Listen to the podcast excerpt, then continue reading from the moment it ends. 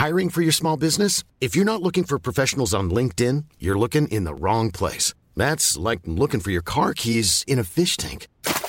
LinkedIn helps you hire professionals you can't find anywhere else, even those who aren't actively searching for a new job but might be open to the perfect role. In a given month, over 70% of LinkedIn users don't even visit other leading job sites. So start looking in the right place. With LinkedIn, you can hire professionals like a professional. Post your free job on linkedin.com slash people today.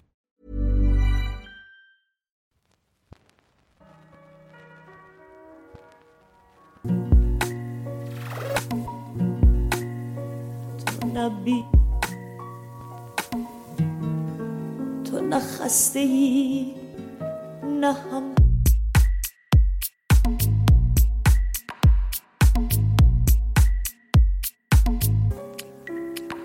نه هم Bonjour, bah merci à tous d'être et tous d'être ici aujourd'hui avec nous. Euh, donc bienvenue à cette conférence sur euh, l'art de militer sans se noyer. Et donc avec nous, euh, il y a Paya, Louis et Vénus. Je vais vous inviter à vous présenter euh, l'une après l'autre et l'un après l'autre. Bonjour, donc euh, je m'appelle Paya, j'ai 23 ans, j'ai participé à la sixième, je crois, émission du podcast Extimité. Je suis super contente de vous rencontrer là. S'il y en a qui ont entendu mon audio, voilà, ça c'est le visage qui s'accompagnait, qui a accompagné le podcast. Euh, Qu'est-ce que je suis censée dire? Me présenter En tant euh, que militante et activiste et en tant que personne évidemment. En tant que personne, euh, je suis une jeune femme euh, franco-sénégalaise.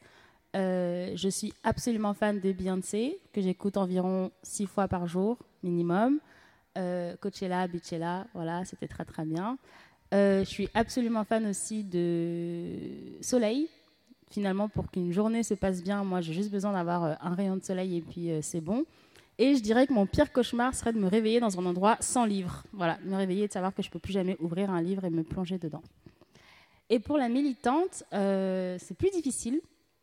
Je dirais que j'ai toujours été très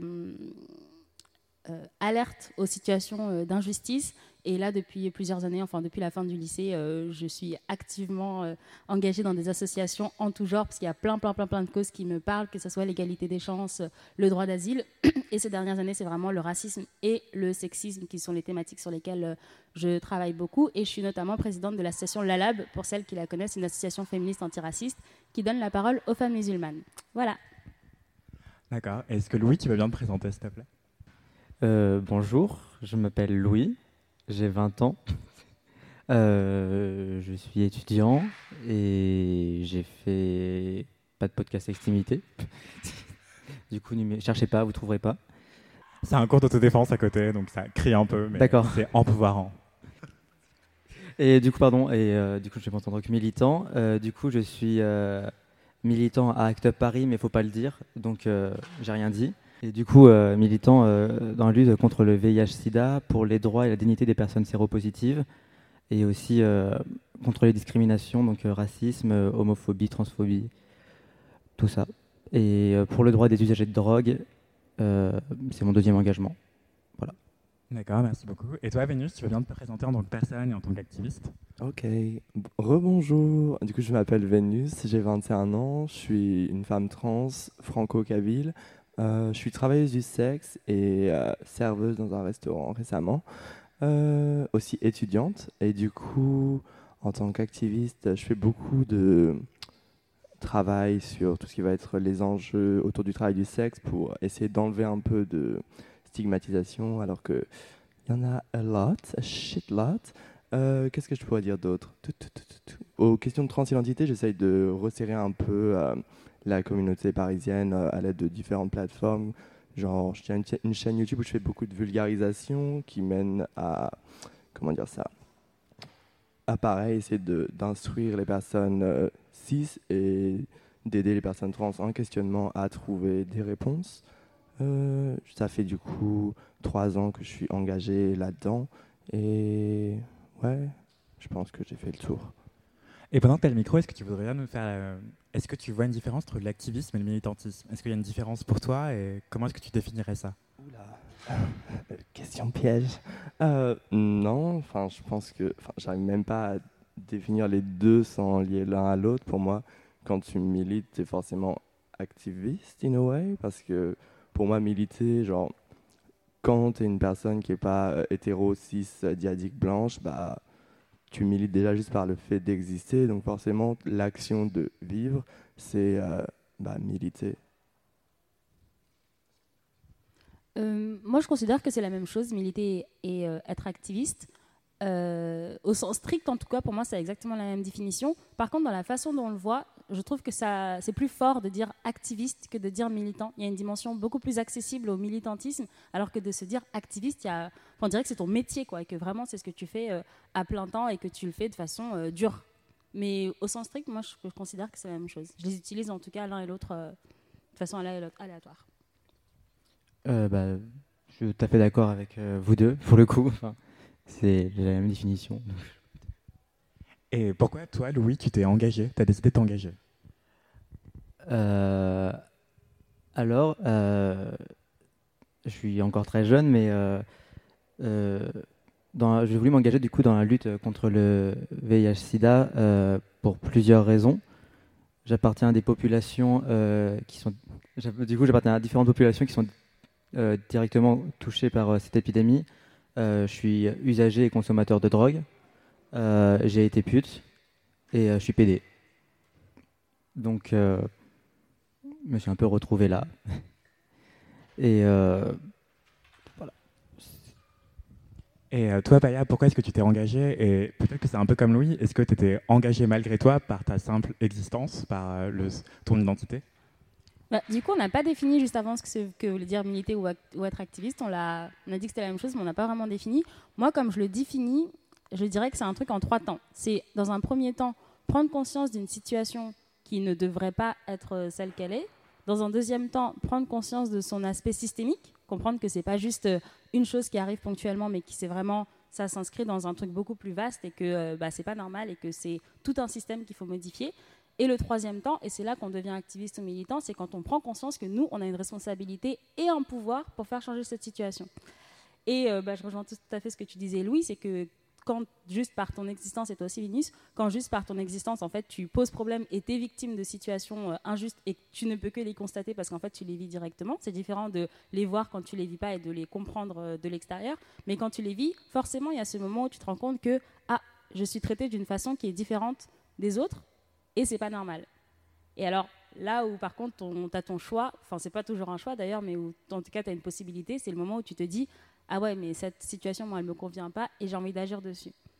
Alors, moi, je suis quelqu'un d'assez euh, scolaire. Et d'ailleurs, euh, c'est ce que j'ai expliqué tout à l'heure euh, à Philippe. Je suis prof de français depuis 4 jours. Donc, euh, et j'ai fini mes études. Merci. J'ai fini mes études il y a un an qui n'avaient rien à voir avec le français. Et je me suis rendu compte que je voulais retourner à l'école, mais cette fois-ci en tant que prof. J'étais à la réunion parents-prof ce matin. Donc, c'était un peu le challenge de mettre une tenue assez sobre pour les parents de ce très bon collège et assez swag pour votre festival. J'espère que le défi est relevé. et je suis assez scolaire. Et donc, moi, j'ai commencé par. Sentir les choses. Voilà, je sentais qu'il y avait des situations paranormales. Je sentais que dans mon collège, comme par hasard, les Noirs et les Arabes ont galéré alors que euh, les euh, cinq premiers de la classe étaient tous blancs. Et euh, arrivé au lycée, j'ai commencé à lire en fait. Je me suis rendu compte que je trouvais certaines réponses dans des livres et j'ai beaucoup, beaucoup, beaucoup lu. Et peut-être pendant 2-3 ans, j'ai accumulé une théorie de fou sur plein de sujets. J'avais lu tous les auteurs euh, noirs américains, j'avais lu plein d'autrices féministes. Et au bout d'un moment, ça me satisfaisait plus de simplement comprendre les choses, même si ça m'a vachement soulagée de comprendre tout ça. Je me suis rendu compte que maintenant que j'avais compris les mécanismes, il y avait peut-être certains maillons de la chaîne sur lesquels je pouvais essayer d'avoir un impact. Et je me suis rendu compte que cette petite part de soulagement que j'avais en comprenant la théorie, eh ben, elle allait encore se développer en passant à la pratique et en agissant directement. Et cette année, je suis présidente de l'association La Lab. Et en vérité, même si j'ai fait partie d'autres associations avant, c'est la première année où vraiment je suis dans du militantisme actif. C'est-à-dire que dans d'autres associations, on était plutôt en soutien, en support, ce qui est aussi très actif. Mais là, c'est plus une dimension où voilà, on essaie de faire des plaidoyers, on essaye euh, d'agir à un niveau vraiment systémique. Et euh, c'est, c'est empouvoirant, comme tu disais tout à l'heure, c'est de l'empowerment de se dire que bah ouais, en fait, je fais quelque chose qui pourrait potentiellement, si ça marchait, faire changer les choses positivement. Et toi, Vénus, et pourquoi est-ce que tu as décidé de t'engager? Et est-ce que tu penses que tu te serais engagé si tu ne te sentais pas personnellement concerné? Alors du coup, moi en gros, quand je me déplace dans la rue, c'est tous les jours mon quotidien, c'est de me faire insulter, euh, voire cracher dessus, frapper dessus. Euh, donc forcément, je pense que j'étais engagé avant même de le vouloir, in a way. Euh, donc je pense que, ouais, concrètement, j'étais euh, militante avant même de passer à la forme active que tu définissais. Parce que je pense que quand on essaye d'occuper l'espace public et que pour ça, on se fait euh, bah, réprimer, on essaie de nous raciner dans une place, bah, ça révèle tout, euh, tous les maillons que tu définissais avant. Et donc euh, la compréhension pratique se fait par l'expérimentation de ces oppressions, genre physiquement. Du coup, c'était quoi l'autre question? J'ai un peu une mémoire de poule. Est-ce que tu te serais engagé si tu ne te sentais pas personnellement concerné? Ah, bah, du coup, euh, non, je pense que c'est un peu trash à dire, je pense, mais je sais que j'aurais eu beaucoup moins de facilité à me tourner vers ce sujet parce qu'il ne m'aurait pas été foutu littéralement sous le nez ou dans le nez. Et donc, euh, j'aurais eu. Enfin, je, je pense pas en avoir eu même conscience si j'avais pas été directement concerné. Et euh, en quoi est-ce que être personnellement impliqué, engagé, concerné, enfin concerné en tout cas, euh, peut être une force mais aussi une faiblesse Est-ce que tu as un, avis là-dessus? Bah, je pense que avec ce, ce statut de concerné, il faut aussi définir ce que c'est que objectivité et euh, subjectivité. Parce que je pense que tout ce qui va être euh, objectif, concrètement, c'est le, regard neutre, aka euh, bah, juste cis être blanc, concrètement. Et je pense que si on n'a pas le, le vécu ou autre, on ne peut pas s'exprimer sur un sujet.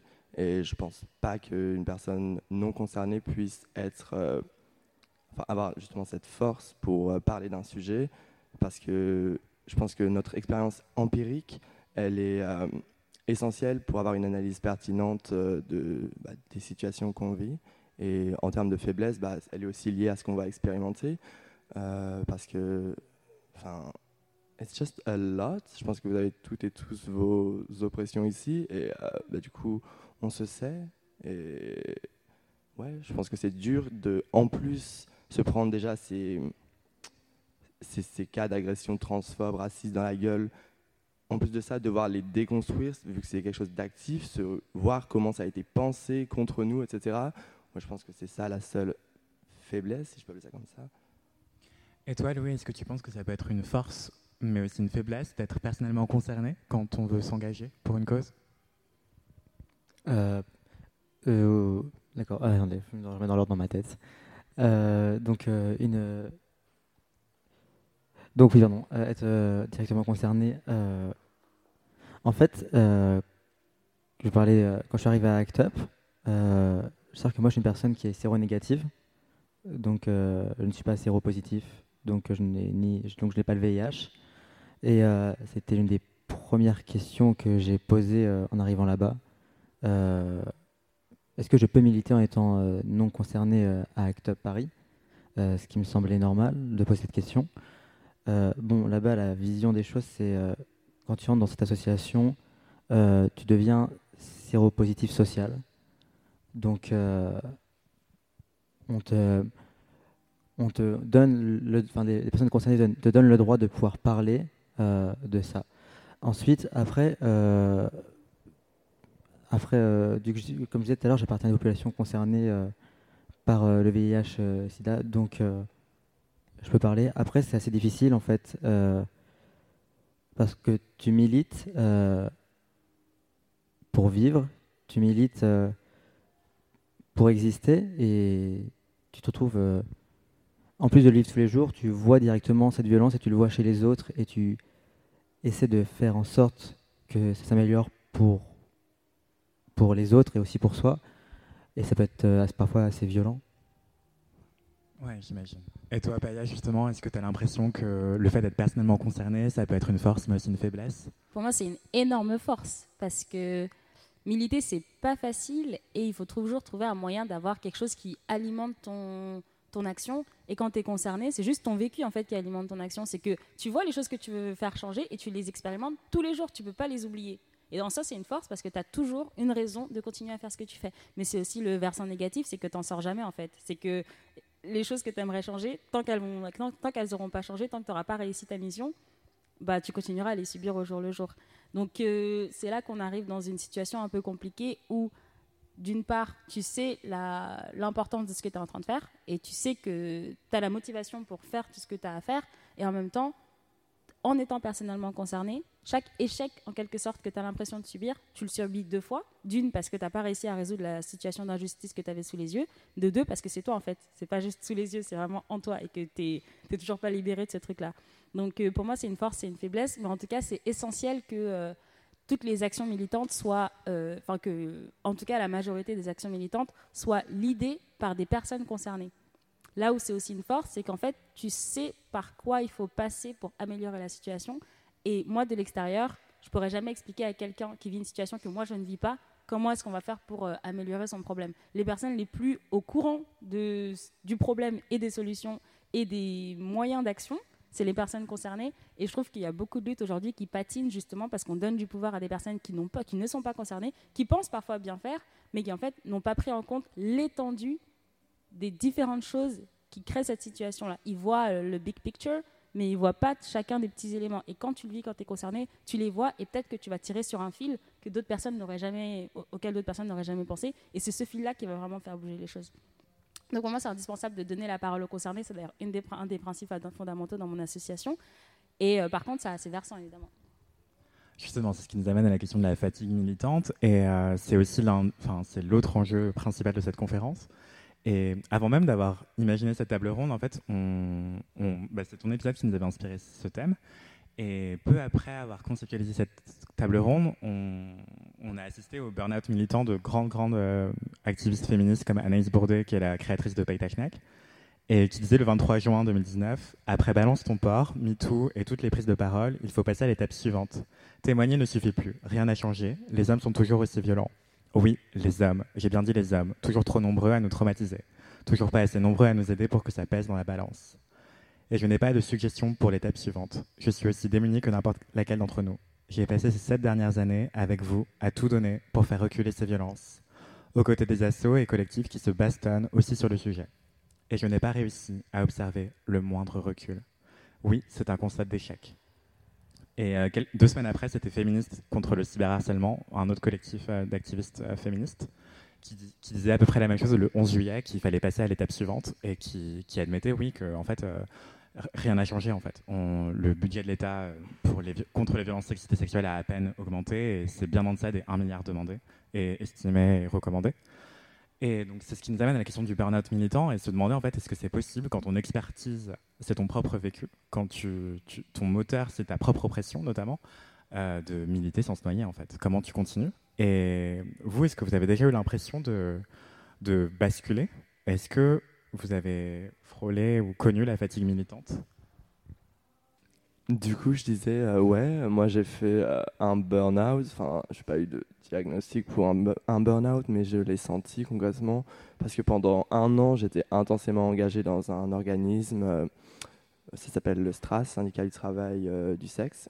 Et tout se passait super bien, j'arrivais à, travailler à fond, mais j'ai vu que bah, ça changeait littéralement rien et j'avais vraiment cette cette impression d'être contre un mur à taper dessus et que bah en fait je me faisais plus mal aux mains qu'autre chose. Le mur est toujours là et ça décourage énormément.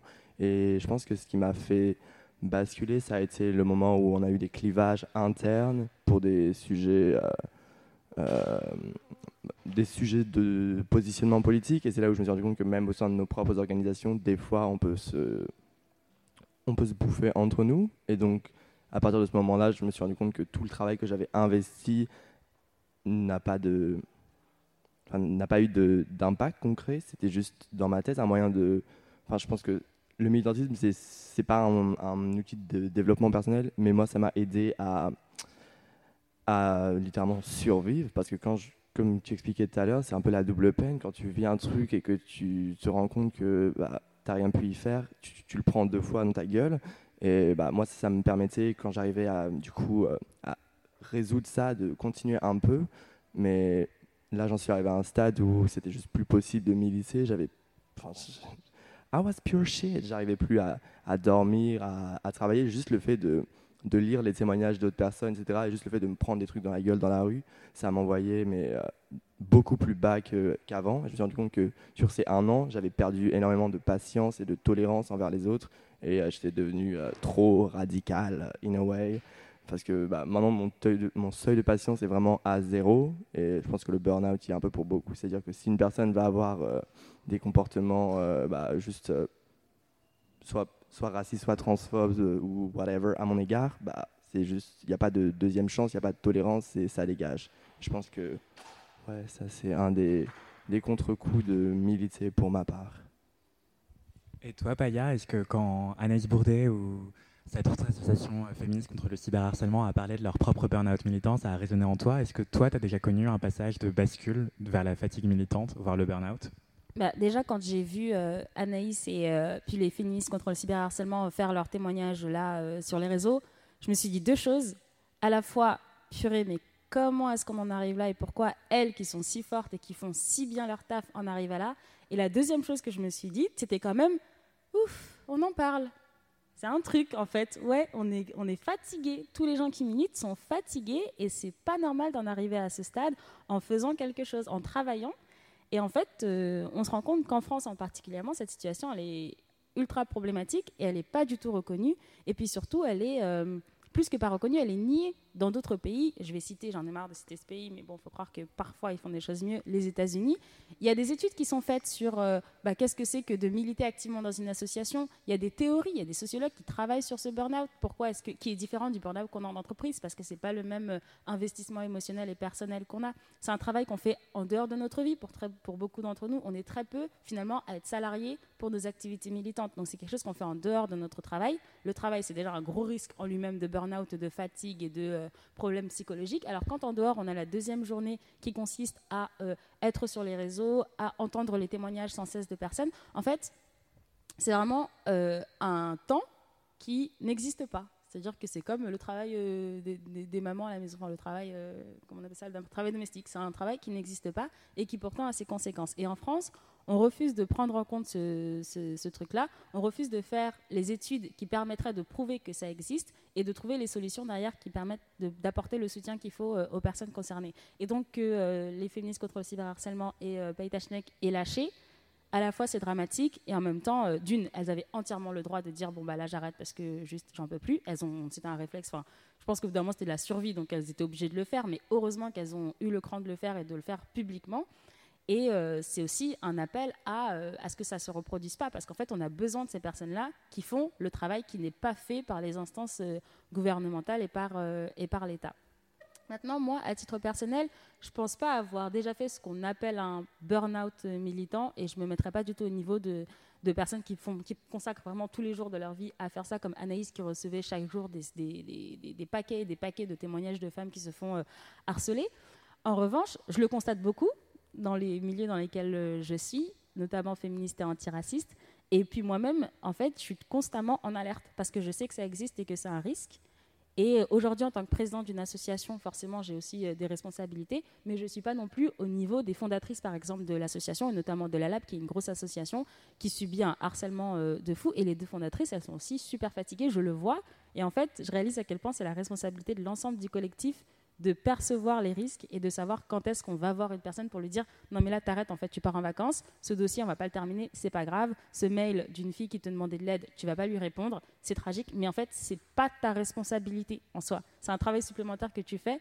Mais si tu le fais pas quand tu peux pas le faire t'as pas de t'as pas de culpabilité à avoir en fait. T'as besoin toi de pouvoir te reposer de pouvoir te mettre en off pour pouvoir revenir derrière et parler avec d'autres personnes et moi, à titre personnel, il y a des moments où je m'arrête et je me rends compte que depuis une semaine, euh, j'ai quasiment pas dormi parce que on avait, euh, voilà, il y a un énième truc sur le Burkini qui est sorti et qu'il faut répondre tous les jours aux médias, aux personnes. Qu'il y a une dame qui nous appelle parce que sa fille euh, a fait un malaise à l'école et qu'on lui a interdit d'entrer dans l'enceinte de l'école pour aller la voir parce qu'elle porte un foulard, alors qu'elle n'est pas salariée, donc c'est illégal de lui interdire d'entrer dans le collège. Et en fait, tous les jours, on reçoit plein, plein, plein de témoignages. La vie des femmes musulmanes, et notamment voilées, est affreuse en France, pour ceux qui ne sont pas euh, au courant. Et il y a des moments, voilà, je me rends compte que bah, j'ai pas dormi depuis un moment, je sais pas quand est-ce que j'ai fait un repas euh, correct, j'ai pas vu mes amis depuis une semaine, je suis fatiguée et euh, voilà quoi. Faut que là je, me pose. Et alors moi j'ai cette capacité là et j'ai ce pouvoir, enfin j'ai cette j'ai euh, ce choix-là. C'est-à-dire que moi, je suis pas fondatrice de cette association. Et si demain je pars, elle tient encore debout. Sarah, la fondatrice, si demain elle part, la lab n'existe plus. Et elle le sait. Et elle le porte sur ses épaules. Et elle est fatiguée. Et elle est constamment fatiguée. Et voilà, donc euh, il y a plein de choses à faire, peut-être que ça arrivera plus tard dans la conversation. Je pense qu'il y a plein de choses à faire pour éviter d'en arriver à ces situations-là. Mais aujourd'hui, notre rôle, collectif en tant que personnes qui euh, soit militent, soit sont un peu au courant de, ce qui se passe, c'est d'être un peu des lanceurs d'alerte. Quand on a un ami ou une amie, on voit qu'il a des cernes pas possibles et qu'il est constamment énervé ou irrité, comme tu le dis, parce qu'effectivement, quand tu découvres... euh, Enfin, vraiment, c'est la pilule. Quoi. Une fois que tu as ouvert les yeux, mis les lunettes euh, du, des discriminations ou des oppressions, euh, tu les vois partout et c'est affreux. Mais ouais, je crois qu'on a tous une responsabilité de s'observer les uns les autres et d'être particulièrement bienveillants les uns avec les autres. Même si ce mot, je reviendrai plus tard dessus, est très euh, galvaudé, on va dire, dans nos milieux. Mais ouais, on a une responsabilité de prendre soin les uns les autres parce que sinon, c'est pas l'État qui va le faire pour nous. Quoi. Toi, Louis, est-ce que tu as déjà eu l'impression de... que tu allais basculer, d'en avoir marre, de vouloir jeter l'éponge du militantisme euh, à cause de la fatigue militante? Alors, pour être très honnête, je crois que j'en sors tout juste en plus. Donc, euh, qu'en fait, quand on arrive dans cette sphère militante, euh, bah, déjà, ça reste quand même génial parce que tu arrives, tu te retrouves avec des personnes qui sont comme toi, tu te retrouves dans un espace safe. Et pour ma part, moi, j'ai même trouvé une famille sociale. Du coup, c'était vraiment parfait. Sauf que, au bout d'un moment, tu t'engages, tu t'engages beaucoup. Euh, moi, mon réflexe, c'était après les cours, j'allais directement euh, au local de l'association. Euh, je voulais participer à tout, aider pour tout. À la fin, je n'allais même plus en cours. Je militais, je, ne- ne pensais qu'à ça constamment. Ma vie ne tournait plus qu'autour de ça, en fait. Et parfois, le soir, je faisais des nuits on dormait pas. On devait, on devait écrire un communiqué de presse. Du coup, on restait, c'était que ça, que ça. Et il y avait quelque chose de très vicieux en même temps, comme dans le militantisme, il y a aussi des gens qui ne sont pas forcément bienveillants et qui, euh, du coup, euh, voient que tu participes et te font petit à petit comprendre que mets ta vie un peu de côté et donne plus et qui après te font culpabiliser là-dessus euh, énormément. Et sachant qu'en même temps, tu vis beaucoup de défaites comme beaucoup de victoires dans le militantisme et du coup, la santé mentale, parfois on s'oublie un peu et on s'enfonce là-dedans. On s'enfonce, on s'enfonce et heureusement, il y a des gens bien aussi dans le militantisme qui te font comprendre que stop, faut arrêter parce que ça ne suit plus du tout. Euh, et je me suis un peu retrouvé là-dedans. Voilà, pour être euh, très honnête. Toi, Baya, tu parlais de l'intérêt du collectif, de ton asso, de tes collègues, euh, consoeurs qui peuvent te dire attention, enfin dire quand tu vois des signes de burn-out chez une collègue ou une consoeur, lui dire attention, mais prends des vacances, calme-toi. Est-ce que tu penses que c'est le rôle de la structure de, de, prévenir les dégâts de fatigue militante? Et Est-ce que votre structure, chacune et chacun d'entre vous, vous a déjà formé cette question-là? Pour moi, c'est comme pour euh, tout ce que fait en fait, tout ce que font en fait les structures militantes, c'est pas leur rôle en soi d'assurer euh, la santé physique et psychologique de leur euh, des personnes qui y travaillent. En fait, c'est le rôle de l'État aussi de s'assurer de la santé euh, de- des individus. Mais comme pour toutes les causes pour lesquelles on se bat, en fait, c'est quand même aussi à nous de le faire parce que ça ne sera pas fait en dehors. Donc nous, ce qu'on espère, c'est qu'il y a un vrai suivi qui puisse se mettre en place, qu'il y ait des psychologues qui soient formés à entendre les, témoignages des personnes qui se retrouvent dans ces situations-là. Mais pour l'instant, ce n'est pas le cas et on ne peut pas ne rien faire. Donc pour moi, c'est crucial que militer, c'est compliqué. Et euh, vivre euh, sa vie quand on, est, euh, quand on subit des, des- oppressions, et même quand on n'en subit pas d'ailleurs, c'est compliqué, mais encore plus quand on en subit. C'est important que l'endroit où tu milites, ça puisse aussi être pour toi l'endroit du repos du guerrier. C'est ce que je disais dans mon podcast. C'est-à-dire que moi, quand j'arrive à la lab, et c'est pour ça que je suis dans cette association, et peut-être pas dans d'autres qui font des choses un peu similaires ou dans lesquelles je me serais reconnue, mais dans la façon de travailler, peut-être que j'aurais moins apprécié, c'est que quand j'arrive, je suis super contente de voir les filles avec qui je travaille. Je leur fais vraiment confian- confiance. Je sais qu'on est à l'écoute les unes des autres. Je sais que on peut se dire tout ce qui se passe, que ce soit positif ou que ce soit négatif. Je sais qu'il y a des temps où on n'est pas là pour euh, rentrer dans l'art de, ceux qui nous plaisent pas, qu'on est là juste pour célébrer nos victoires. Je sais qu'on a en avril un festival où c'est coloré, il y a du jaune partout. Moi, c'est ma couleur préférée. J'en ai pas aujourd'hui, mais ton pull Vénus est magnifique. Il y a du jaune partout, les filles sourient. Quand il y a des intervenants, on leur envoie de l'énergie en début. Enfin, vraiment, c'est un endroit, tu vas, tu repars avec le smile, alors qu'on vient de parler de toutes les discriminations possibles et imaginables. Mais on en a parlé en se disant, on est aussi une team, On sait que ça va être compliqué, mais on y va ensemble et on va faire en sorte de ne pas reproduire entre nous ce qui se passe à l'extérieur. Ceci étant dit, c'est jamais possible, je pense, de créer un espace complètement safe parce qu'on n'a pas tous le même niveau de déconstruction. Et si moi je vais faire gaffe niveau racisme, peut-être que je peux tenir des propos qui vont être euh, gênants pour d'autres personnes parce que je suis moins au courant du validisme par exemple et utiliser des mots. Euh, voilà. Donc je sais qu'un espace peut jamais être entièrement safe, mais il faut que tous on se dise mon but c'est de faire en sorte d'être la moins problématique dans cet espace-là. Et en tant que aussi personne qui subit une expression, de me dire dans cet espace, je sais que les personnes ne me veulent pas de mal en quelque sorte. Si tu es sur le qui-vive, même avec les personnes avec qui tu luttes, en fait, t'es fini. tu vois, t'as jamais terminé. Es, si enfin, ouais, il faut un lieu où juste tu déposes les armes un temps et tu seras bien plus doué pour les rattraper après parce que sinon ton épée tu n'auras pas la force pour la porter quoi. Donc pour moi ouais c'est indispensable que dans le collectif il y ait des, hum, des temps où on n'est pas en train de militer mais juste on est en train de célébrer où on est en train de bien manger. Ça c'est un truc dont on a l'impression qu'en fait militer t'es obligé de souffrir. T'es obligé de, de, te réunir dans des endroits moches où euh, on mange des chips où euh, il fait froid l'hiver parce qu'on n'a pas de chauffage. Non, en fait, on peut aussi trouver des endroits où c'est confortable, où il y a de la moquette par terre, où il y a euh, Rihanna euh, aux enceintes. Enfin, genre, on peut se faire plaisir aussi entre nous. On peut venir. Enfin, voilà. Et, et ça, c'est pas assez difficile par rapport à tout ce qu'on fait. C'est pas trop difficile à mettre en place. Ça prend un peu de temps. On n'a pas l'habitude forcément de penser comme ça, mais ça, c'est crucial et ça change les choses. Qui te envie d'aller chez la lame maintenant. Euh, et toi, Vénus, est-ce que euh, tu avais déjà entendu parler de la fatigue militante avant de t'engager Et les structures que tu as traversées, est-ce qu'elles t'ont parlé de ça? De, Est-ce qu'elles t'ont prévenu? Est-ce qu'elles sont formées là-dessus, à ton avis? Alors, j'en avais jamais entendu parler avant de rentrer euh, dans le militantisme, mais une fois que j'étais dedans, j'ai pu le constater par moi-même parce que dans ma structure, on avait un système de rotation qui fonctionnait par burn-out, c'est-à-dire que une, telle partait euh, en burn-out, ensuite l'autre revenait de son burn-out, ensuite je partais en burn-out, et voilà, du coup j'ai compris qu'il y avait un petit problème parce qu'on se retrouvait euh, à faire des plaidoyers et euh, bah, devoir du coup expliquer beaucoup de choses à des personnes qui étaient super sceptiques face à nous. Et en fait, c'est un truc qui est tellement épuisant, faire du lobbying, appeler des députés, etc. Enfin bref, le militantisme basique. Et quand on voit que ça a aucun impact et qu'on est genre bah, 10 dans nos, dans nos, on est 10 à faire ça et bah, ça te décourage encore plus. Mais en même temps, c'est un peu un double standard. On est content d'être déjà 10, mais ça fait qu'on a beaucoup trop de, de, poids sur nous et trop de travail à faire pour pouvoir euh, avoir genre le, le luxe de, de, de, se dire ouais. Euh, il faut qu'on prenne soin de nous. Genre, on, on, on, se sent tellement, comme tu le disais, genre, euh, On se sent tellement forcé à travailler, genre on se dit qu'on doit le faire. Si personne, enfin si on le fait pas, il y aura personne derrière. Enfin, il y aura personne d'autre derrière pour le faire.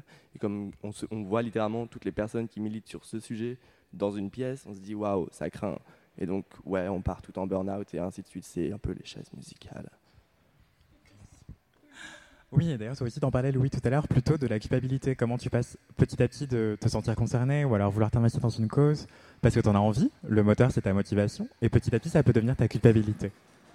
Et euh, est-ce que toi, avant de. en fait, on va attendre qu'il passe. Roulette. Voilà, c'est un festival un peu roots. Euh, c'est fait avec les moyens du bord. Donc, euh, merci d'être là encore une fois. T'as un petit interlude musical, un peu électro, vous voyez. On adore. Donc oui, tu parlais de... En fait, tu avais parlé de culpabilité tout à l'heure. Et euh, est-ce que toi, avant de t'engager, tu avais déjà entendu parler de fatigue militante? Est-ce que les structures que tu as traversées t'en ont parlé ou sont formées à ton avis là-dessus? Et ouais, voilà. C'est une assez vaste question. Euh, je n'avais jamais entendu parler. J'avais cette vision un peu euh, euh fantasmée de ce que j'allais faire dans mon militantisme. Moi, j'avais déjà milité avant, mais pour d'autres causes euh, bien moins louables. Bref, on a tous fait des erreurs. Voilà. Euh, et du coup, euh, non, du tout. Et en fait, avec ce burn-out qui fait petit à petit, déjà, tu apprends que tu as des camarades avec qui tu milites, bah, ils ont été déportés, enfin expulsés. Du coup, tu vois ça, tu apprends que que tu as une amie euh, TDS qui s'est fait tabasser, tu apprends que du coup il y a déjà tout ça qui se forme. En même temps, tu te dis, bah, si je ne le fais pas, enfin si je ne milite pas et que je m'implique plus, ça va continuer. Ça peut arriver à d'autres amis, à d'autres camarades, à d'autres personnes. Ça peut t'arriver aussi à toi. Et du coup, déjà, tu rentres là-dedans, du coup, tu t'impliques, tu t'impliques, tu t'impliques, t'impliques. Et quand tu fatigues un peu, et je pense que je pense que ça sûrement dans la tête, mais tu as l'impression que les autres vont te le reprocher aussi. Et tu as cet effet de groupe où du coup tu vas donner moins que les autres et tu vas sentir que bah, les autres qui sont dans le même état que toi euh, vont voir que tu fais moins et tu te sens vraiment. Du coup, tu redonnes plus et tu t'enfonces là-dedans, tu t'enfonces là-dedans. Euh, après, euh, je pense, mais très honnêtement, les structures ne sont pas du tout formées là-dessus. Enfin, beaucoup de structures, en tout cas, moi je trouve que la mienne ne l'est pas.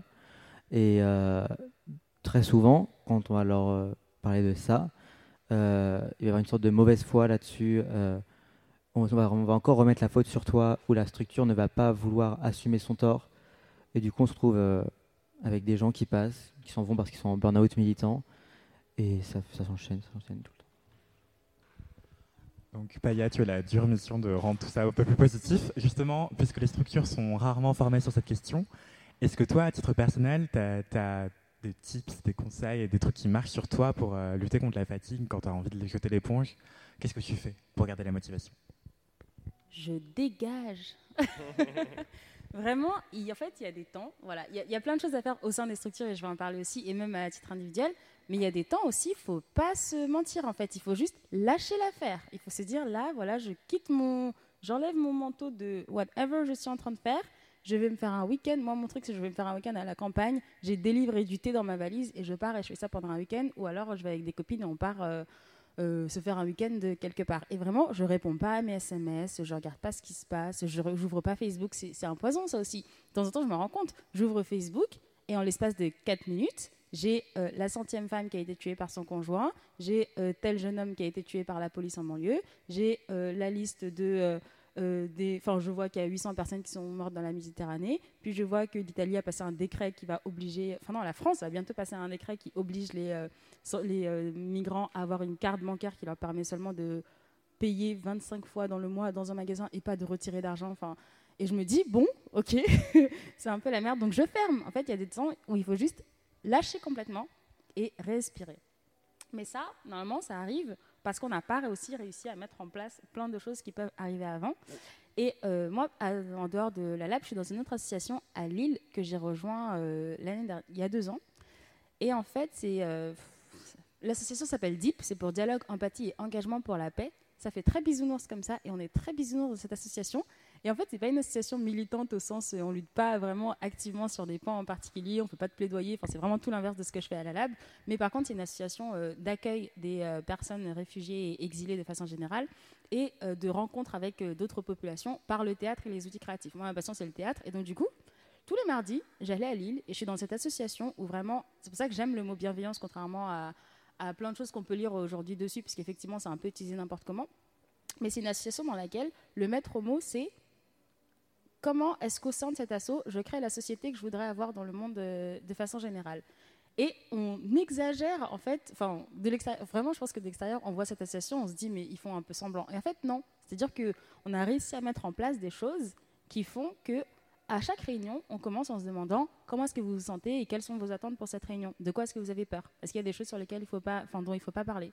Chaque fois que quelqu'un a un événement positif, on fait le petit plus de la semaine. Donc, tous les vendredis, on va dire bah, qu'est-ce qui vous est bien arrivé de positif dans cette semaine? Et en fait, c'est un espace qui est ultra positif dans lequel moi, je sais que je me repose complètement. Tu vois, je, prends le métro, le, je prends le train le, mardi soir, je suis requinquée pour la semaine. Je suis prête à me replonger dans d'autres endroits qui sont un peu difficiles. Et alors moi, j'ai ce truc-là. Mais je pense que de façon générale, une des façons de se préserver, c'est de savoir se créer un espace dans lequel on sait qu'on est bien. Ça peut être un groupe de potes qui ne sont pas du tout concernés par les thématiques sur lesquelles on travaille, sans pour autant être tellement problématique que ça nous crispe chaque fois qu'on a une conversation. Je sais que l'équilibre est difficile à, trouver. Ou alors ceux avec lesquels on a un point commun qui n'a rien à voir. Peut-être que vous êtes, je sais pas, vous êtes artiste, bah, retrouvez votre groupe de, peintres et vous faites des dessins une fois par semaine. Et gardez ces temps-là. Parce que quand on est militant, on a tendance à mettre de côté, en pause, toutes les choses qui sont pas utiles en quelque sorte mais en fait, elles sont ultra utiles au sens où elles nous permettent de retourner aux choses que nous, on considère comme vraiment, euh, vraiment utiles, sans être euh, complètement euh, brûlés. Donc, je dirais que c'est un temps avoir voilà, des espaces dans lesquels juste on est bien, on ne réfléchit pas à tout ce murmure qu'on a constamment en tête. Une autre chose aussi, mon petit secret, c'est d'essayer d'identifier les choses que je fais vraiment bien et qui sont directement gratifiantes. Parce que je crois qu'il n'y a rien de plus ingrat comme chose à faire que le militantisme.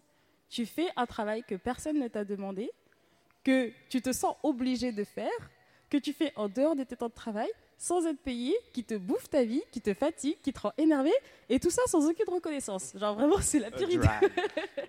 c'est vraiment la pire idée au monde. Et ben, une des façons aussi, je pense, de reprendre du souffle, c'est de faire l'inverse. Trouver un truc que tu fais bien, qui est agréable et facile et pour lequel tu as tout de suite de la reconnaissance. Et je vais vous dire, être prof de français, c'est plutôt un bon truc. Il y a deux jours, donc c'était un de mes premiers cours, le cours se termine. Il y a un élève qui me dit euh, Madame, c'est un des meilleurs cours de français ait, que j'ai jamais eu. Bah, J'étais faite pour toute la semaine en fait. Et je pense qu'on a tous un truc dans lequel on est bon. D'ailleurs, c'est une question que j'aime bien poser aux gens que je rencontre quelle est la chose que je fais mieux que 90% de la population? Et alors les gens me regardent comme ça, l'air de se dire, euh, bah rien, enfin tu vois, je suis un génie dans aucun domaine. Et en fait, si. Bah, D'ailleurs, on va le faire là. Vous avez 30 secondes pour trouver le truc dans lequel vous êtes meilleur que 90% de la population. ça peut être n'importe quoi. Un art, ça peut être, euh, vous savez mettre votre poing dans votre bouche, ça peut être, euh, je sais pas, vous pouvez sauter avec le pied sur un kilomètre. je vois qu'il y en a qui sont doués dans ce truc-là. C'est cool. Ça peut être vous coiffer super bien. Enfin, voilà, il y a un truc dans la vie que vous savez faire mieux que 90% de la population. Et bien ce truc, il faut penser à le faire régulièrement parce que vous, ça vous fait du bien et c'est ultra gratifiant de vous dire que, ah ouais, il y a un truc euh, dans lequel, euh, en fait, je le fais et ça a un impact direct contrairement à ce truc que je fais pendant tout le reste de ma vie et qui, euh, dont j'ai l'impression que ça ne m'avance pas beaucoup. Une autre chose pour moi, et là c'est plutôt négatif, je trouve que ce qui alimente aussi ce burn-out militant, c'est que je prends par exemple, non, je vais pas prendre d'exemple, euh, non, je vais pas prendre d'exemple en particulier, mais quand on milite souvent, donc il y a des gens qui, qui militent de façon individuelle, d'autres qui militent au sein d'un collectif. Et quand tu es dans ton collectif, euh, donc vous êtes ensemble et vous, allez, ensemble vous alimentez en fait euh, tout, ce dont, tout ce sur quoi vous travaillez, vous parlez régulièrement de sujets qui sont très difficiles entre vous, vous partagez vos vécus, donc c'est compliqué. Et de l'extérieur, vous avez très souvent un backlash qui est négatif. Du harcèlement, des gens qui ne comprennent pas ce que vous faites, des gens qui ne sont pas au courant et qui continuent euh, mille fois de vous poser les mêmes questions. C'est ultra fatigant. Mais pour moi, une chose qui vient s'ajouter à ça, c'est qu'au sein même de nos milieux, dans nos collectifs et entre nos collectifs, on n'est vraiment pas tendre les uns avec les autres. Et on en arrive à un point où là, et je l'ai vu d'ailleurs euh, même cette année beaucoup, j'ai des personnes qui militent et qui me disent, moi aujourd'hui, ce que je subis le plus, ce n'est pas les oppressions dans la rue ou dans les espaces publics, c'est ce que les gens me disent d'autres milieux en fait. Des gens qui considèrent que je ne suis pas assez bonne militante, ou bien que j'ai dit un truc de travers une fois et je suis blacklistée à jamais, ou bien de moi-même en fait, je me mets une espèce de pression de toujours utiliser le bon terme et de connaître telle personne et d'être allé à tel événement et de m'être affiché en, en, compagnie de telle personne et surtout pas en compagnie de telle autre je me mets une pression telle qu'en fait, moi-même, ça me bouffe, mais pas par rapport au reste du monde qui est à la ramasse, vraiment juste par rapport aux personnes qui sont censées comprendre un minimum ce qu'on fait. Donc là, c'est vraiment un appel à tous les collectifs, à toutes les associations, de se rappeler qu'en fait, quelles que soient nos thématiques phares et quelles que soient finalement nos, opinions profondes, évidemment, je ne vous demande pas d'être amis avec tous les collectifs, euh, il y en a certains, on ne peut pas les blairer, et c'est normal, mais juste, au moins pour ceux avec qui on a une base commune, de se rappeler qu'on fait le même travail, qu'on est dans le même état les uns avec les autres, et que ça sert à rien d'aller reprocher pendant une année à tel autre collectif telle prise de position qu'ils ont pris une fois parce que voilà ou bien telle personne qui a rejoint leur association et qui en fait s'est révélée être euh, ultra problématique pour une raison ou pour une autre. Et juste euh, on va pas y arriver si entre nous on se met on se comporte comme les gens de l'extérieur se comportent avec nous voilà Donc, je dirais que ouais une façon de se préserver c'est aussi de assainir le milieu militant qui est en train de pour moi euh, prendre une pente inquiétante oui, effectivement, il y a de plus en plus de procès en wokisme. Euh, qui est le plus woke et certains, sont très, euh, certains sont très. Enfin, je dis, dis pas qu'il ne faut pas non plus faire des call-out et qu'il ne faut pas dénoncer les personnes. il y a des agissements qui, sont, qui doivent être dénoncés. Mais pour moi, ça va au-delà de ça. C'est vraiment un flicage. Quoi. On se flique pour être sûr que on, qui sera le meilleur militant. Et c'est pas, euh, c'est pas, pas cool. assez absurde. surtout que tout le monde est sur un siège éjectable en fin de compte. Ouais, c'est clair. Tu parlais aussi d'enlever son manteau de militante, de, comme si on compartimentait en fait sa vie perso, sa vie pro, sa vie militante. Est-ce que toi, Vénus, c'est un truc que tu fais? Et au-delà de ça, c'est quoi tes astuces, tes conseils pour euh, ne pas t'épuiser à militer? Du coup, moi, j'ai fait le choix peut-être bête d'avoir euh, cloué mon manteau sur moi-même euh, en me mettant sur la place publique out en tant que meuf trans TDS. Donc ça, ça a ses bons côtés, c'est-à-dire que, comme tu disais, euh, l'aspect gratifiant, on va, je vais avoir des personnes qui me disent qu'ils arrivent à se voir à travers moi et que euh, je leur ai appris quelque chose euh, et que genre, ça les a aidés dans des situations réelles. Donc je me suis dit, wow, I did that. Mais derrière, je me dis que bah, sur cette personne, il y en a encore tellement d'autres pour qui ça n'a pas fonctionné.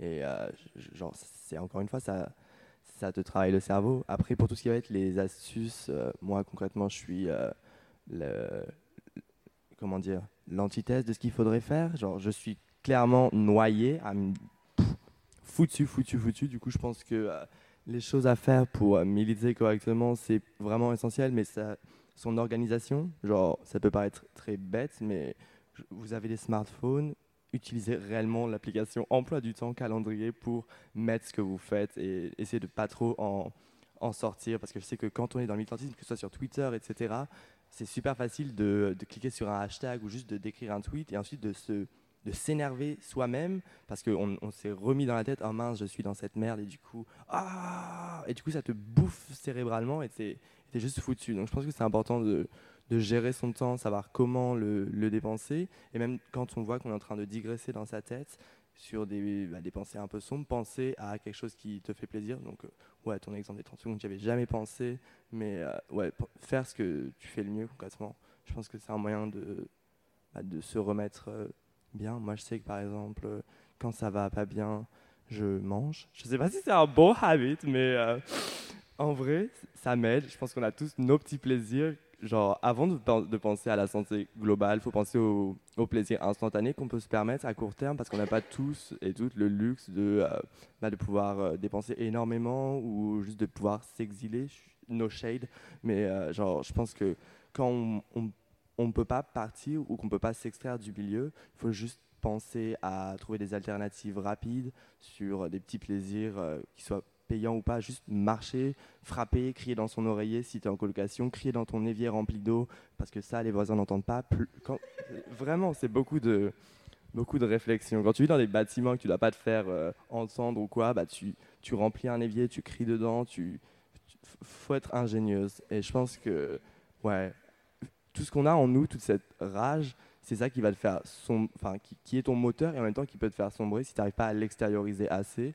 Et euh, ça peut paraître très bête mais pour moi genre frapper dans les, euh, des, matelas ça marche pas. Frapper dans les murs hell no. Donc euh, ouais faut crier faut même écrire ou juste extérioriser tout ça parce que bah, ça va te sinon concrètement. Je pense que quand on arrive à faire ça on peut passer à l'étape supérieure et arrêter de bah, de, de s'éparpiller et réussir à mettre en place une, un bon, comment on dit euh... Hygiène militantisme. Voilà. Ok, donc pour apprendre à militer sans se noyer, il faudrait crier dans l'eau. D'accord. Voilà. Est-ce que toi, Louis, tu as, des astuces, des conseils, des trucs qui marchent bien avec toi, sur toi-même? J'irai crier dans l'eau en sortant de cette pièce. Euh, euh, déjà, euh, je pense qu'il faut tout, tout d'abord être conscient qu'on est dans des luttes qui sont assez violentes et assez fortes parce que parfois on l'oublie et du coup on reste là-dedans. Viens d'oublier ce que je voulais dire. Euh, l'idiote du village. Bah mince. Pour plus tard. Euh, du coup, être conscient et vraiment, euh, comme tu disais en fait, et même, même si paraît difficile, sortir de ce militantisme. ça peut faire bizarre quand on est tout le temps là-dedans parce que du coup on se retrouve de nouveau face au monde réel et du coup on n'est plus avec ces gens qui militent constamment avec nous et qui pensent constamment un peu comme nous, on va dire, entre guillemets. Et du coup, euh, on se trouve avec euh, des gens, j'ai dire normaux, mais non, euh, des gens, d'autres personnes, les autres. et je crois que c'est un truc qui m'a fait énormément du bien. revoir d'anciens potes d'avant militantisme. Bah, comme tu disais, en fait, j'étais un peu aussi en mode, ça fait problématique ce qu'ils disent parfois, mais en même temps, j'étais en mode, ça me change les idées. Je ne suis pas constamment dans l'alerte, je ne suis pas constamment stressé. Je pense à d'autres choses euh, auxquelles je ne pensais plus trop. En fait, je retrouve un peu genre une vie euh, hors militante. Euh, et c'est ça que je voulais dire, je crois, en plus. Bravo. voilà, c'est tout. je rejoins complètement ce que vous dites tous les deux. Et puis il y a un autre truc aussi, c'est que quand on a les pieds dedans, on a tendance à perdre la perspective euh, historique. en fait, on oublie qu'on est juste un petit point, un petit temps dans l'histoire et que ce qu'on est en train de faire, ça a commencé bien avant nous. On n'est pas les premiers, on n'a pas inventé la poudre, sauf pour certaines thématiques sur lesquelles bah, qui, voilà, euh, on commence à en parler seulement maintenant. Mais en fait, l'histoire, c'est une grande histoire d'oppression et de résistance à l'oppression. Et cette résistance à l'oppression, elle a existé en même temps que l'oppression est née. En fait, il n'y a jamais eu des temps où juste on est oppressé et puis c'est cool. Il y a toujours eu des temps où on est oppressé et puis on, lutte pour et ça avance. Et parfois, les personnes qui ont fait changer les choses, qui ont fait bouger les choses telles que nous, on en profite aujourd'hui, elles s'en rendaient clairement pas compte au moment où elles le faisaient. Mais il faut juste se dire que l'histoire, c'est un espèce de chemin comme ça, et il va se passer un petit truc là. Les gens qui sont concernés s'en rendent pas du tout compte, mais ça change le cours de l'histoire. Et il faut parfois réussir à se dire, ok, donc là, je suis en train de m'agiter, voilà, dans mon coin. Je vois pas nécessairement les résultats de ce qui se passe, mais en fait, je m'inscris dans toute une lignée de personnes qui font ça depuis plus longtemps que moi et qui vont continuer. Et ouais, je verrai peut-être pas le résultat de tout ce que je fais, et je verrai peut-être pas euh, l'égalité euh, pour les femmes et la liberté et toutes ces choses-là complètement, mais euh, ça avance et c'est normal. Et puis surtout, c'est normal si moi j'arrive pas à faire, enfin si, ça bouge pas à l'échelle juste de ma vie, c'est pas, c'est comme ça que le cours de l'histoire se fait. Juste prendre du recul et se rappeler que on est juste encore une fois un maillon dans une chaîne et qu'il y a toute une famille euh, d'avant et d'après qui va continuer à, à mener cette lutte-là. D'accord. Et euh, qu'est-ce que j'allais demander? Ah oui, si j'allais vous demander en fait, qu'est-ce que vous pensez que les structures pourraient faire? Est-ce que c'est leur rôle de, de- mais tu sembles dire que non plutôt, euh, de, de nous aider à, contre la fatigue militante à y survivre? Hmm, bah, moi, je pense que c'est un rôle qu'on devrait d'avoir avoir soi-même individuellement, mais je pense que tu as déjà répondu à toutes les questions là-dessus, Paya, tout à l'heure, quand tu expliquais euh, bah, comment c'était notre responsabilité en tant que personne, mais aussi en tant qu'organisme, d'avoir, enfin, de, détecter les symptômes. J'ai pas envie de faire une redite, mais je pense que bah, c'est juste ça concrètement. Moi, dans mon, ma structure, c'était pas le cas, mais je, en fait, j'arrive même pas à imaginer les bonnes enfin, les bonnes manières de le faire concrètement parce que c'est un truc auquel on pense pas parce qu'on est un peu toutes jetées dans, dans le bain et on se dit ok il faut qu'on fasse ça ça ça ça ça. Et on n'arrive même pas à prendre le recul. Euh, donc ouais je pense que tout ce qui va être l'aide euh, psychologique je, suis vraiment sceptique. Je pense que ça, ça, ça doit venir de nous-mêmes. Voir quand quelqu'un ne va pas bien essayer d'être euh, plus à l'écoute c'est un peu hypocrite de ma part de dire ça parce que je n'arrive même pas à m'écouter moi-même en tant que personne. Donc comment je pourrais voir quand quelqu'un d'autre n'irait pas bien et lui dire ne fais pas ça alors qu'on a tel truc à faire à tel moment qui est super important. Je vais avoir ma partie euh, genre empathie qui va dire oh tu devrais aller dormir, mais mon autre partie qui me dit ok si, ce- si cette biche ne fait pas son, son travail, on va tout être dans la merde. Donc est-ce que je vais pas tirer sur la corde? Enfin et on est toutes en train de tirer sur la même corde au final. Donc euh, je sais vraiment pas. I don't have answers. Et toi, Louis, est-ce que tu penses que ça peut être le rôle de- des structures de vous protéger de ça? Et si oui, comment? Ou est-ce que tu penses que c'est pas leur rôle? Euh, En fait, je rejoins un peu ce que vous dites. Et euh, en fait, après, moi, ce qui me semble normal, c'est qu'en tant que militant, de faire aussi attention à ses camarades de lutte. Euh, on est pas seul à lutter, et si nous on peut craquer, les autres s'ils peuvent craquer. Euh, du coup, c'est vraiment, euh, ça me semble même humain en fait, euh, faire attention à ceux qui sont autour de nous et clairement, après, je sais que certaines structures, quand certains militants ils voient que ça ne va plus, ils font comprendre que stop quoi, il a pas le choix. Mais est-ce que c'est le rôle de la structure?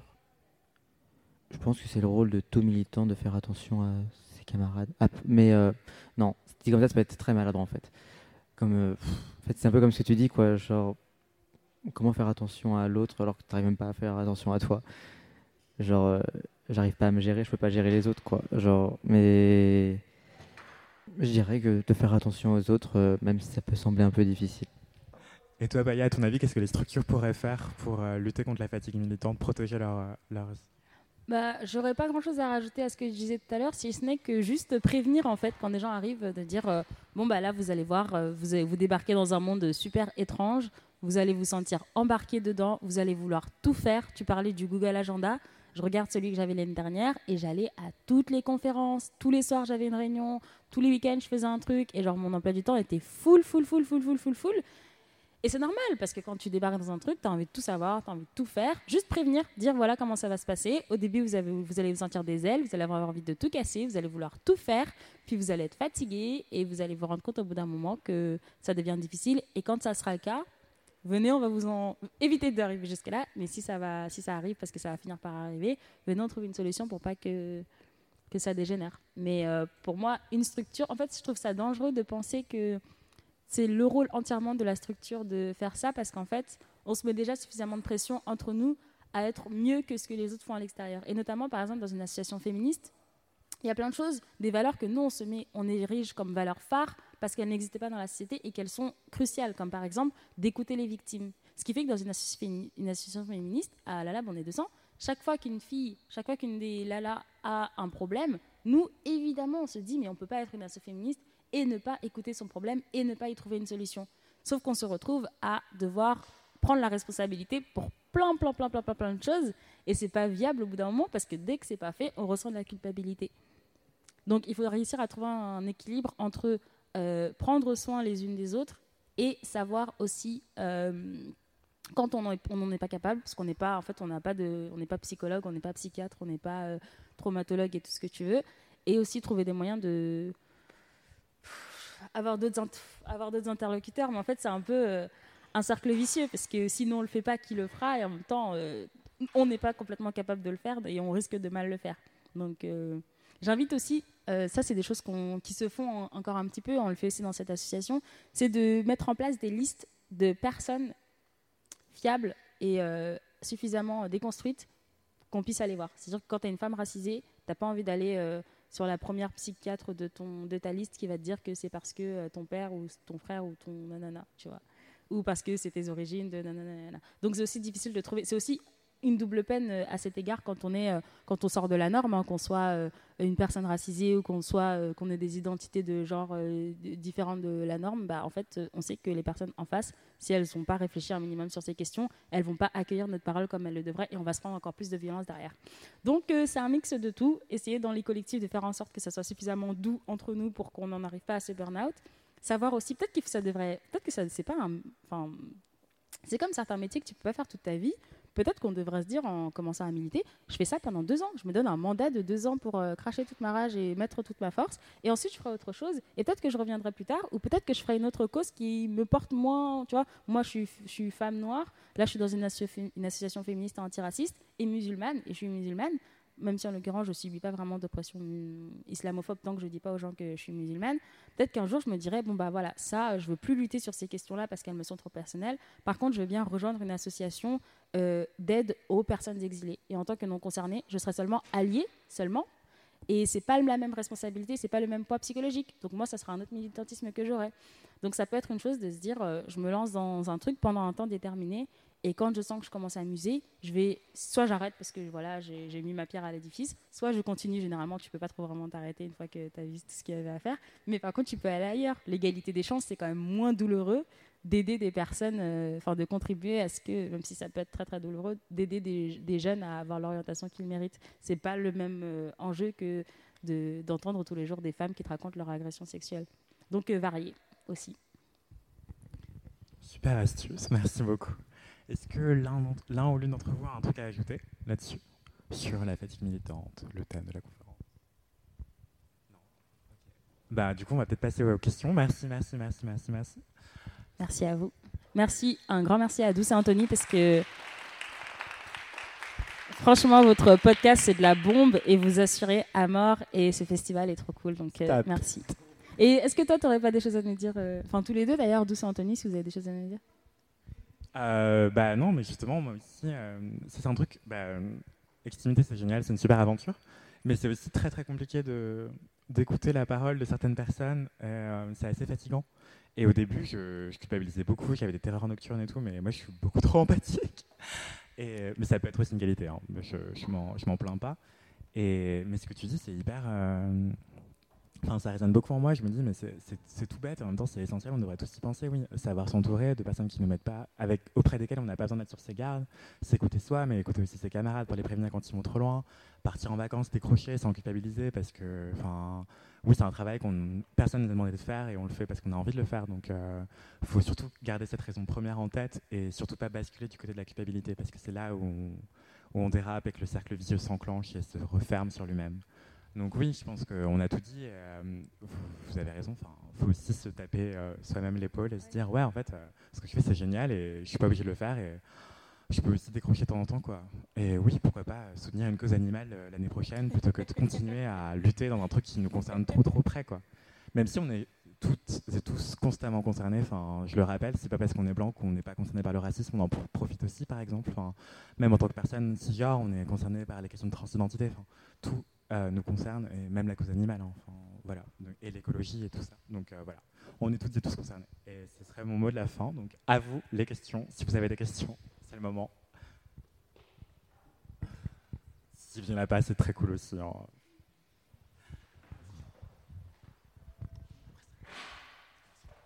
C'était juste, tu as parlé du mot bienveillance et tout. Est-ce que tu peux développer quand tu as dit euh, qu'il y a des. oui, c'est juste- Oui. Oui, alors le mot bienveillance, c'est un mot qu'on entend euh, à toutes les sauces en entreprise, le management bienveillant, euh, dans le militantisme, le militantisme bienveillant entre nous, euh, dans l'éducation des enfants, il faut être bienveillant. Donc ça veut un peu tout et rien dire. Moi, comme je l'entends, la bienveillance,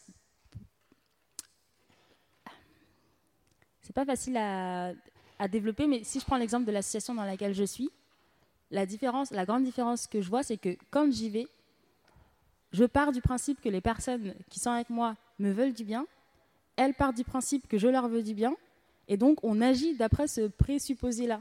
Alors que dans la société, en fait, on fait exactement l'inverse. Très souvent, on part du principe que les gens ne nous veulent pas nécessairement du bien. Du coup, on est un peu sur nos gardes et donc on leur veut pas particulièrement du bien. Et c'est un petit peu normal. On ne va pas commencer à être bienveillant non plus avec euh, tout le monde.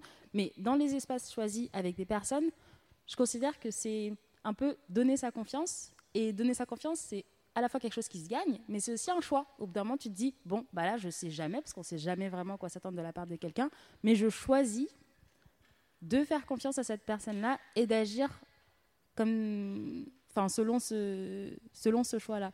Donc, euh, ouais, pour moi, c'est vraiment être à l'écoute euh, les uns les autres, entendre la parole, entendre la parole de, de- des personnes et l'admettre telle qu'elle nous les a données, pas forcément la questionner.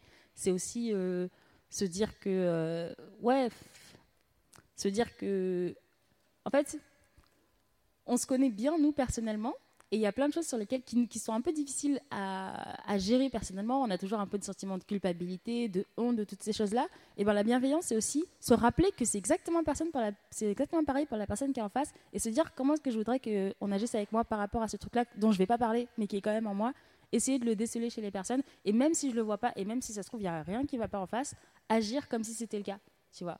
Et alors, bien sûr, c'est un effort, donc c'est pas quelque chose qu'on peut faire avec tout le monde, mais je considère que quand tu passes 15 heures par semaine à bosser avec des gens autour d'une thématique qui te tient particulièrement à cœur, c'est important que vous puissiez un minimum vous faire confiance et savoir que telle chose que tu vas dire va pas être prise d'emblée de façon très négative ou que toi tu vas pas dire des choses de façon très négative et que surtout quand tu as besoin d'un espace aussi où te reposer, tu peux le trouver là. Donc euh, finalement, c'est un peu euh, un pari que tu fais pour moi. Voilà. Je sais pas si j'ai répondu à ta question. Merci pour vos témoignages. Euh, moi, j'ai une question qui est un peu large sur, euh, sur, la, sur la position et le rôle de- du militantisme dans, dans notre société et dans nos sociétés. C'est-à-dire que là, par exemple, avec le gouvernement actuel euh, qui est euh, progressiste, selon leurs propres termes, euh, il y a une vraie, j'ai l'impression, une vraie réappropriation des sujets sur le féminisme notamment, et qui ressemble à un énorme foutage de gueule par rapport aux associations, par exemple. C'est-à-dire que le gouvernement se réapproprie des sujets, les met en valeur comme étant justement bons, entre guillemets, mais ça soit complètement sur le travail des, organisations, des assos, etc. Et donc, certes, elles sont mises en valeur, mais de l'autre côté, c'est continuer de faire le travail, avec peut-être un peu de subvention, mais cramez-vous, et, nous, on en sera les gagnants, nous étant là euh, l'actuel gouvernement. Et d'un point de vue systémique, du coup, j'ai l'impression, quand j'ai vu ça arriver, qu'il n'y a, il pas de fin à ce truc-là. Il n'y a pas de fin, et justement, ça ressemble à une énorme pente glissante avec euh, des potentiels de réappropriation par euh, des structures qui sont clairement oppressantes et d'oppression. Est-ce que vous avez des pistes, est-ce que vous avez un regard là-dessus, des réflexions sur euh, est-ce qu'il est possible de pouvoir éviter justement que ça glisse à ce niveau-là trop et que, vous vous retrouviez tous en fait, ou qu'on se retrouve tous dans ce truc-là où ben, c'est tous les militants qui font le taf euh, en double vie ou en, en- en supplément, sans reconnaissance, etc. Et qu'après, ben, in fine, ça sera euh, réapproprié par euh, d'autres qui continuent d'écraser. Et, donc, avec le risque de se noyer en permanence. Bah, je vais juste prendre l'exemple, il y avait une association qui avait menacé de faire grève pour euh, montrer qu'en fait c'était les seuls à s'occuper euh, des problématiques, euh, c'était pour les personnes qui étaient sans logement. Et l'État a fléchi littéralement, il a dit oui bon d'accord on va augmenter vos subventions mais toujours en laissant au, moindre niveau. Et en fait c'est ça, l'État sait très bien qu'il y a un énorme travail qui est fait euh, par les associations et par les militants et les militantes mais il se repose tellement dessus parce que bon, euh, we live in a society, et du coup, euh, ils, en profitent concrètement, ils vont nous- exploiter, ils exploitent notre travail, comme tu le disais, genre c'est un peu comme dans le féminisme matérialiste, il y a le travail domestique qui n'est pas considéré comme travail, le militantisme c'est une charge de travail énorme et qui n'est pas considéré comme tel, et du coup, je pense que euh, l'État profite de, de cela, et euh, effectivement, on est sur une, pente glissante, mais euh, la pente glissante, il y a écrit capitalisme dessus concrètement, vu que c'est du travail, bah, on peut on ne peut pas, en tant qu'individu, changer le, système par nous-mêmes. Il faut qu'on mène des actions, qu'on s'organise ensemble pour changer cela. Et pour l'instant, je pense que bah, c'est mal parti. Quand on voit l'actualité, il y a beaucoup de sujets, comme tu le disais, qui sont repris, etc. Et bah, je pense que les grèves et ce genre d'actions peuvent être un moyen de faire pression pour euh, obtenir des subventions et éventuellement changer le système de l'intérieur. Mais, euh, I'm sorry. Mais euh, ouais, ça peut au moins, on peut prendre cet argent pour faire quelque chose de peut-être plus performant avec beaucoup plus de, bah, du coup, beaucoup plus de moyens. Mais ouais, faut les faire raquer concrètement. Et je pense que ouais, il y a du travail à faire. Alors, complètement d'accord avec toi, il faut faire raquer le gouvernement et en fait, il faut jouer à son propre jeu, c'est-à-dire que lui, il la joue pas euh, réglo et utilise le travail des associations pour faire son travail à lui. Et ben nous, on utilise les fonds du gouvernement, on utilise leurs locaux. On utilise- En fait, il faut gratter tout ce qu'on a, tout ce qu'il y a à gratter et en profiter et ensuite faire ce que nous on a envie de faire. Et euh, à- à côté de ça, c'est ce qui est même pire. Donc non seulement le gouvernement utilise le travail des associations et qui fait finalement ce que le gouvernement devrait faire, mais en plus il, euh, comment on dit ça, euh, il euh, dénigre complètement ces associations-là. En ce moment, le grand thème, c'est euh, les obsédés de la race qui parlent des questions de racisme et tout ça. Mais en attendant, voilà, on, on se targue d'avoir SOS Racisme en France qui est là pour protéger de non, touche pas à mon pote, ce que vous voulez. J'allais dire un truc. Je sais plus ce que c'était. Ça m'est sorti de l'esprit. C'est la fatigue militante. Euh, Ça va me revenir.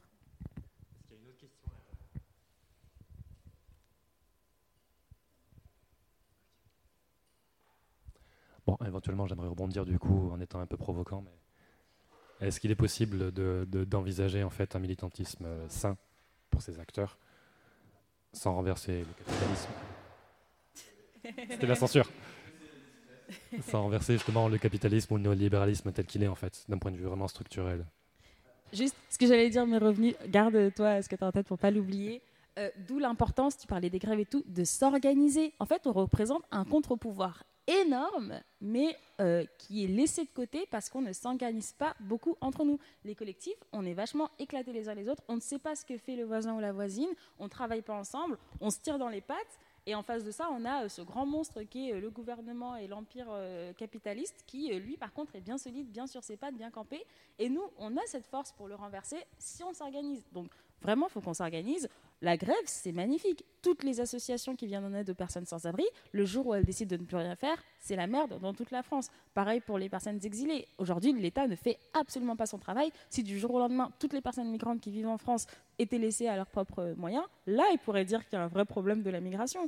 Euh, c'est pareil pour les associations féministes. Le jour où toutes les associations d'écoute et d'aide aux femmes qui subissent des violences arrêtent de répondre, mais c'est enfin, c'est la catastrophe. Donc il faut qu'on arrive à s'organiser pour créer un vrai contre-pouvoir et pour avoir un vrai euh, mot, en fait, une vraie place sur la table et pouvoir dire euh, ouais, en fait, nous, on fait ce taf-là, soit vous le reconnaissez, soit on arrête de le faire et vous allez voir dans quelle merde vous allez vous mettre vous-même. Vraiment euh, s'organiser. Et donc, du coup, Preach. Euh, du coup, tu parlais de militantisme sain sans avoir comme optique de renverser ce système. What's the point? What's the point Genre, enfin, je comprends pas. Euh, ce serait donc composé avec euh, ce qui est en train de se passer. Enfin, c'est déjà ce qu'on est en train de faire concrètement. C'est des stratégies de survie qu'on a toutes et tous euh, appris et apprises euh, en évoluant dedans. Mais euh, enfin, si tu pouvais reformuler ta question parce que je suis pas, je suis pas sûr d'avoir compris. J'étais un peu taquin avec la question, justement. Là.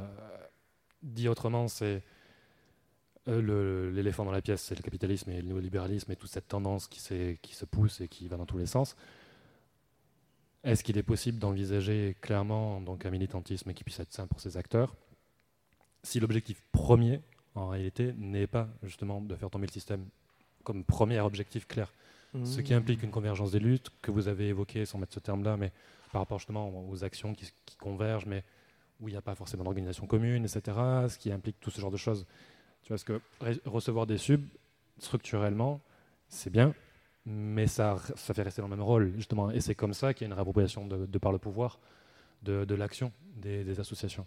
Tu vois ce que je veux dire? Mhm. c'est- Et donc, dans quelle mesure on peut se satisfaire de ça? Après, le réalisme fait que c'est d'abord des enjeux de survie, etc., comme tu l'as dit, y a aucun souci. Mais justement, si je pousse un peu l'exercice, c'est dans quelle mesure on peut vraiment renverser la table, et si on la renverse, en fait, vers quoi on pourra aller? Pour, pour changer cet ordre-là, tout court. Tu vois, et que, et le militantisme, presque, je vais, pousser, je vais tirer le truc, ne soit plus du militantisme, soit juste quelque chose qui serait un acte citoyen de tous les jours, ou qui pourrait être euh, récompensé, rémunéré, qui ferait partie d'un enjeu sociétal euh, accepté par tous, et qui soit pas juste un truc à la marge. Tu vois, tu vois le délire? Mhm. Je trouve ça amusant que tu parles de euh, retourner la table du néolibéralisme tout en proposant euh, de compenser financièrement des comportements genre décents. Financièrement, parce que c'est le seul moyen de subsistance qu'on a aujourd'hui dans notre Oui, société. bien sûr. Vois, Et du coup, tu ça- parlais d'éléphants dans, le, dans la pièce en parlant du capitalisme, il y en a beaucoup qui sont liés des éléphants. Et euh, je pense que.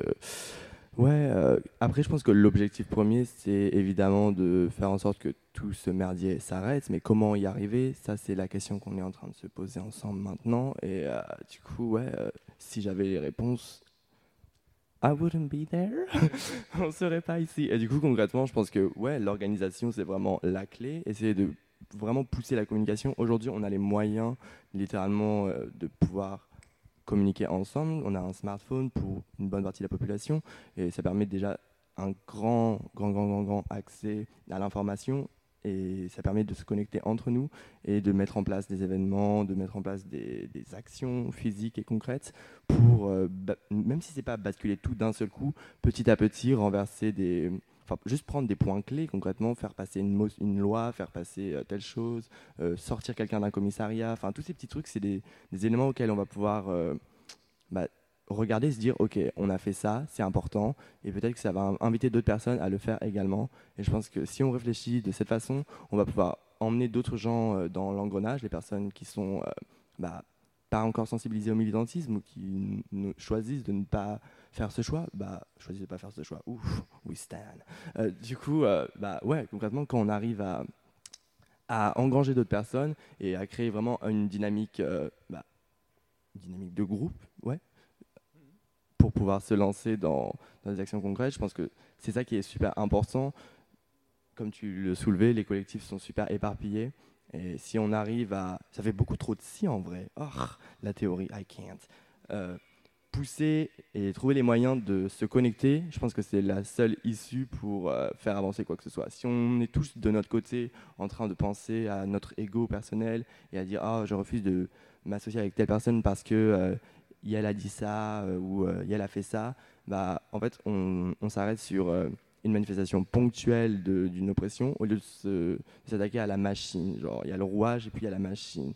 Donc je pense qu'il faut comprendre qu'on a toutes et tous des, euh, bah, biais en nous et euh, on ne devrait pas s'attaquer à nous en tant qu'individus, bien sûr dans une certaine mesure, euh, mais quand on arrive à, quand on est dans une dynamique de, bah, changement, quand on veut travailler pour euh, une cause, la cause, les causes, bah, il faut réussir à mettre quelques différents de côté. Quand on sait que telle personne a les moyens d'apporter telle chose, que ce soit financièrement, physiquement ou euh, euh, intellectuellement, I mean, voilà.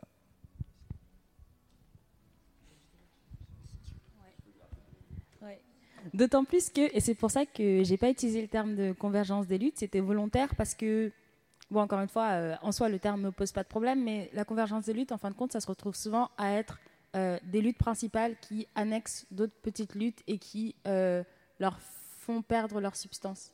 Je vais vous donner un exemple. Le 24 novembre de l'année dernière, il y a eu la marche pour les femmes contre les violences sexistes et sexuelles qui était organisée par un collectif qui s'appelle Nous Toutes. Et c'était les féministes blanches qui faisaient une grande marche pour, pour euh, dénoncer les violences sexistes et sexuelles. Et en soi, c'est génial d'inviter toutes les femmes d'un pays, et même toutes les personnes d'un pays, mais évidemment d'abord les femmes, à marcher pour lutter contre ça. Je trouve ça génial. Sauf qu'à la table, euh, au moment de l'organisation, il y avait plein d'autres collectifs qui avaient des revendications propres, bah, des travailleuses du sexe, euh, des femmes musulmanes, des femmes queer, enfin plein de types de revendications qui disaient c'est cool votre idée, on veut marcher avec vous, mais on veut pouvoir avoir notre, pancarte, laisser les femmes, les, les travailleuses du sexe tranquilles. Et ben elles ont répondu non, non, non, vous pouvez venir, il n'y a pas de souci, vous venez dans notre marche, vous êtes des femmes, évidemment, on défend le droit de toutes les femmes, mais par contre, rien de politique euh, dans, dans, ce, dans cette marche. Typiquement, convergence des luttes, mais fois zéro, en fait. C'est juste, euh, juste euh, les féministes blanches qui agrandissent, leur rang et nous, on n'y gagne rien. Et ben, ce qui s'est passé, c'est que les autres collectifs qui avaient été laissés de côté ont organisé leur propre marche. On a créé un collectif qui s'appelait Nous aussi, qui réunissait toutes les féministes intersectionnelles, c'est-à-dire qui parlaient de toutes les autres thématiques possibles et imaginables. Et on s'est dit, bon, notre but, c'est pas de contrecarrer, de faire une contre-soirée par rapport à leur manifestation. On va être là, mais par contre, on va avoir nos pancartes, on va avoir nos couleurs, on va avoir nos slogans, et on va marcher en tête de marche. Et ben, figurez-vous que ça a vachement bien marché. On s'est retrouvé à communiquer entre associations qui ne se connaissaient pas du tout, alors qu'on finalement, bien on s'est bien rendu compte là qu'on avait des thématiques centrales vraiment proches, alors que euh, nos, angles d'attaque sont complètement différents. Mais finalement, on arrivait à se mettre d'accord sur plein de choses, et on s'est retrouvé à avoir, je sais pas, euh, 3000 personnes qui marchaient en tête de, de cortège pour cette lutte avec toutes les couleurs. Et tu avais justement en premier rang, en plus, tu avais les féministes musulmanes et les travailleuses du sexe à côté. Merci pour les. euh, donc ça fait bien parler dans les médias pour, euh, en mode euh, ouais, les musulmans, ce que tu veux. Et en fait, c'était génial que les gens puissent se dire ah ouais, ok, nous on est là, mais eux, qui sont des petits collectifs par-ci par-là, ils sont une multitude de petits collectifs et quand ils s'organisent, ça fait un truc de fou. Et il y a des gens qui n'étaient pas au courant de cette euh, contre-organisation qui marchaient avec le collectif Nous Toutes et qui se sont dit Ah, mais si j'avais su, moi en tant que euh, femme racisée, j'aurais préféré marcher devant parce qu'effectivement, là, dans cette marche-là, je suis là parce que je suis une femme, mais elle ne part pas du tout de la dimension euh, racisée. Donc c'est important aussi de se rappeler que, ouais, vraiment, on a plein de, choses qui peuvent nous rassembler à partir du moment où ça ne nous demande pas de nous dénaturer, enfin de, de dénaturer complètement le centre de nos luttes. Et c'est en ça que la convergence des luttes, elle est possible dans une certaine mesure, j'ai l'impression. Bah, merci beaucoup et je pense que ça va être le mot de la fin parce et aussi le moment de vous inviter à la conférence d'après qui s'appelle euh, Convergence des luttes. Euh, vous avez dit Convergence des luttes, est-ce que la convergence des luttes est possible? Et il y aura Jean-Victor à la conférence. Ah, formidable. En tout cas, la conf sera de 17h à 18h30, ici même, à nouveau. Bonjour.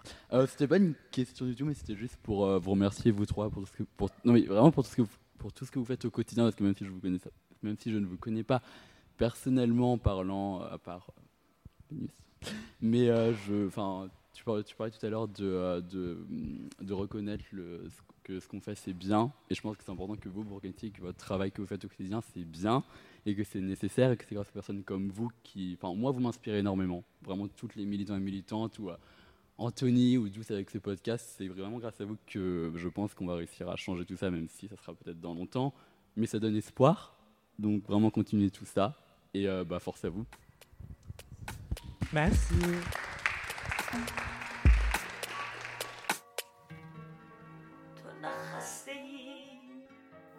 C'était Extimité le récit de la conscientisation et de la déconstruction de personnes minorisées. Retrouvez-nous un dimanche sur deux sur Apple Podcast, iTunes, Spotify, SoundCloud. Pensez à nous mettre 5 étoiles et plein de commentaires. S'il vous plaît, merci. Le générique était un extrait du morceau Tonabi de l'artiste Persian Empire.